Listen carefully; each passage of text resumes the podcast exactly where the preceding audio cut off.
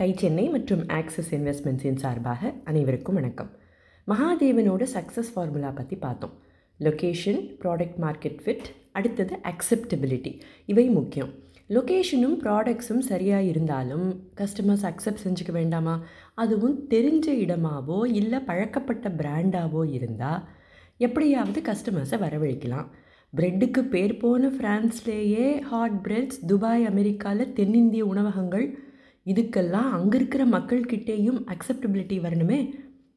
அவங்களுக்கு அந்த டேஸ்ட் ஒத்து வரணும் இல்லையா? துபாயில் இந்தியன் பேஸ்ட்ரீஸ் விற்காம அரபிக் பேஸ்ட்ரீஸை விற்க தொடங்கினார். சான் ஃப்ரான்சிஸ்கோ ஹாட் பிரெட்ஸில் வடாப்பா விற்க தொடங்கினார். தவிர வெள்ளரிக்காயையும் சட்னியையும் சேர்த்து வச்சு சாண்ட்விச் செஞ்சார். அதுவும் அதிக காரம் இல்லாமல் வேற. வெளிநாட்டுக்காரர்களுக்கு ரொம்ப பிடிச்சது அமோக வெற்றி. சரி இதெல்லாம் நல்லா இருக்கும்னு அவங்களுக்கு எப்படி தெரியும்? அதுவும் நம் நாட்டு உணவில் காரம் அதிகமாக இருக்கும்னு திடமாக நம்புகிறவங்களுக்கு அப்படியெல்லாம் இல்லைங்கிறத எப்படி நம்ப வைக்கிறது? ஃப்ரீ சாம்பிள்ஸ் கொடுக்க தொடங்கினாங்க. டேஸ்ட் பிடிச்சதும் திரும்ப திரும்ப வர தொடங்கியிருக்காங்க.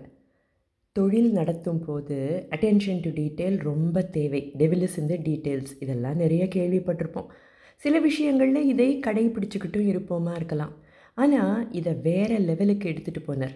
காரம் இல்லாமல் கவனமாக வெளிநாட்டவர்களோட டேஸ்ட்டுக்கு ஏற்ற மாதிரி உணவுப் பொருள்களை சமைக்கிறது ஒரு பக்கம். இன்னொரு பாயிண்ட்டை யோசிச்சு பாருங்கள் நம்ம உணவுகளில் மசாலா வாசம் அதிகமாக இருக்கலாம். இது வெளிநாட்டவர்களுக்கு பழக்கம் இல்லாத ஒரு விஷயம். அது ரெஸ்டாரண்ட்டில் மிக அதிகமாக இருந்தால் பழக்கப்படாதவங்க வராமல் போகலாம்.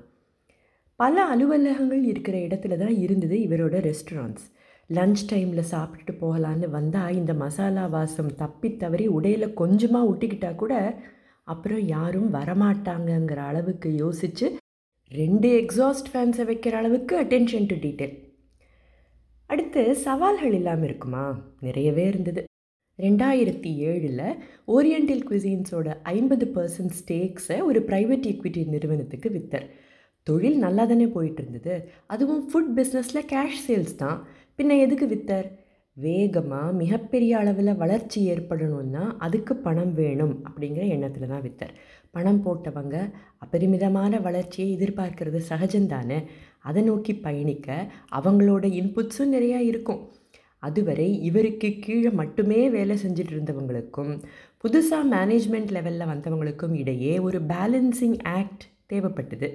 அதிலும் மகாதேவனோட பங்களிப்பு ஆரம்ப காலத்திலிருந்தே தொடர்ந்து இருந்துட்டு வந்திருக்கு. அசுரத்தனமான வளர்ச்சிக்கு புது டேலண்ட்டை ஹையர் செய்ய வேண்டாமா? அதிக சம்பளம் கொடுத்து கொண்டு வந்தாங்க. மூலதனமாக பணம் இருக்குது சிறந்த டேலண்ட் இருக்குது இவையெல்லாம் இருந்தாலும் வெற்றி சுலபமாக கிடைக்கிற ஒன்றும் இல்லை இல்லையா? உழைப்பு அயராத உழைப்பு இதுதான் தாரக மந்திரம். மகாதேவன் எதுக்கு தொழில் செய்யணும்னு நினச்சார் அப்படின்னு முதல் பகுதியிலேயே பார்த்தோம்.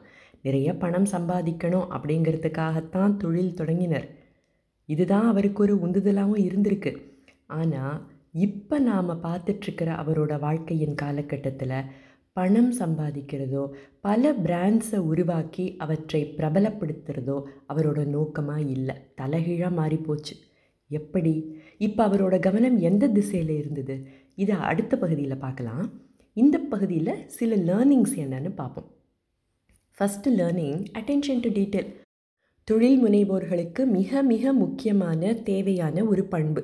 ஒரு நல்ல நிறுவனத்தை மிகச்சிறந்த நிறுவனமாக மாற்றுற சக்தி இதுக்கு உண்டு.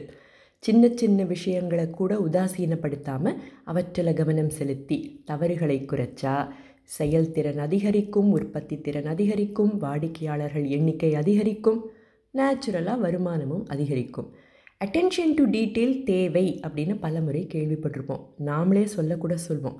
ஆனால் இதை ஒரு கலாச்சாரமாக நம்ம நிறுவனத்தில் கொண்டு வந்திருக்கோமா? யோசிக்க வேண்டிய ஒரு விஷயம் இல்லையா? ரெண்டாவது பாயிண்ட் கஸ்டமர் சென்ட்ரிசிட்டி கஸ்டமர் ஃபோக்கஸுக்கும் கஸ்டமர் சென்ட்ரிசிட்டிக்கும் வித்தியாசம் உண்டு. வாடிக்கையாளர்களை நல்லா கவனித்து அவங்கக்கிட்ட ஃபீட்பேக் வாங்கி தொழிலை நடத்துறது கஸ்டமர் ஃபோக்கஸ் இருக்கிற நிறுவனம். இந்த மாதிரி நிறுவனங்களோட தொழில் செய்கிறதும் சுலபமாக இருக்கும். கஸ்டமர் சென்ட்ரிசிட்டி வேறு.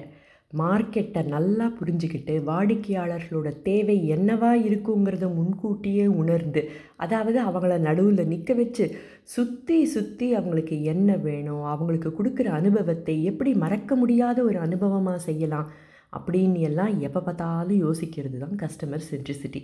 இதைத்தானே செஞ்சார் மகாதேவன். இடத்துக்கு ஏற்ற மாதிரி அவங்களோட தேவைகள் மாறலாம் டேஸ்ட் மாறலாம். அவற்றை உணர்ந்து தொழில்கள் மாறணுமே தவிர நாங்கள் இதுதான் கொடுப்போம் தேவை இருந்தால் அவங்க வரட்டுங்கிற ஆட்டிடியூட் ஒரு மறக்க முடியாத அழகான அனுபவத்தை கொடுக்குமா? மூணாவது பாயிண்ட் கடின உழைப்புக்கு ஈடு இணை எதுவுமே இல்லை. இதை சொன்னவர் எடிசன். ஒரு விஷயத்தை அதே மாதிரி திரும்ப திரும்ப செஞ்சுக்கிட்டு வித்தியாசமான பலனை எதிர்பார்க்கிறது தான் பைத்தியக்காரத்தனம். இதே சொன்னவர் ஐன்ஸ்டைன். மகாதேவனோட தொழில் வாழ்க்கையில் கடின உழைப்பு இருந்தது.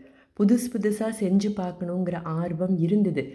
செயல்படுத்துகிற விடாமுயற்சி இருந்தது. சின்ன சின்ன விஷயங்கள்லையும் கவனம் செலுத்தணுங்கிற புரிதல் இருந்தது.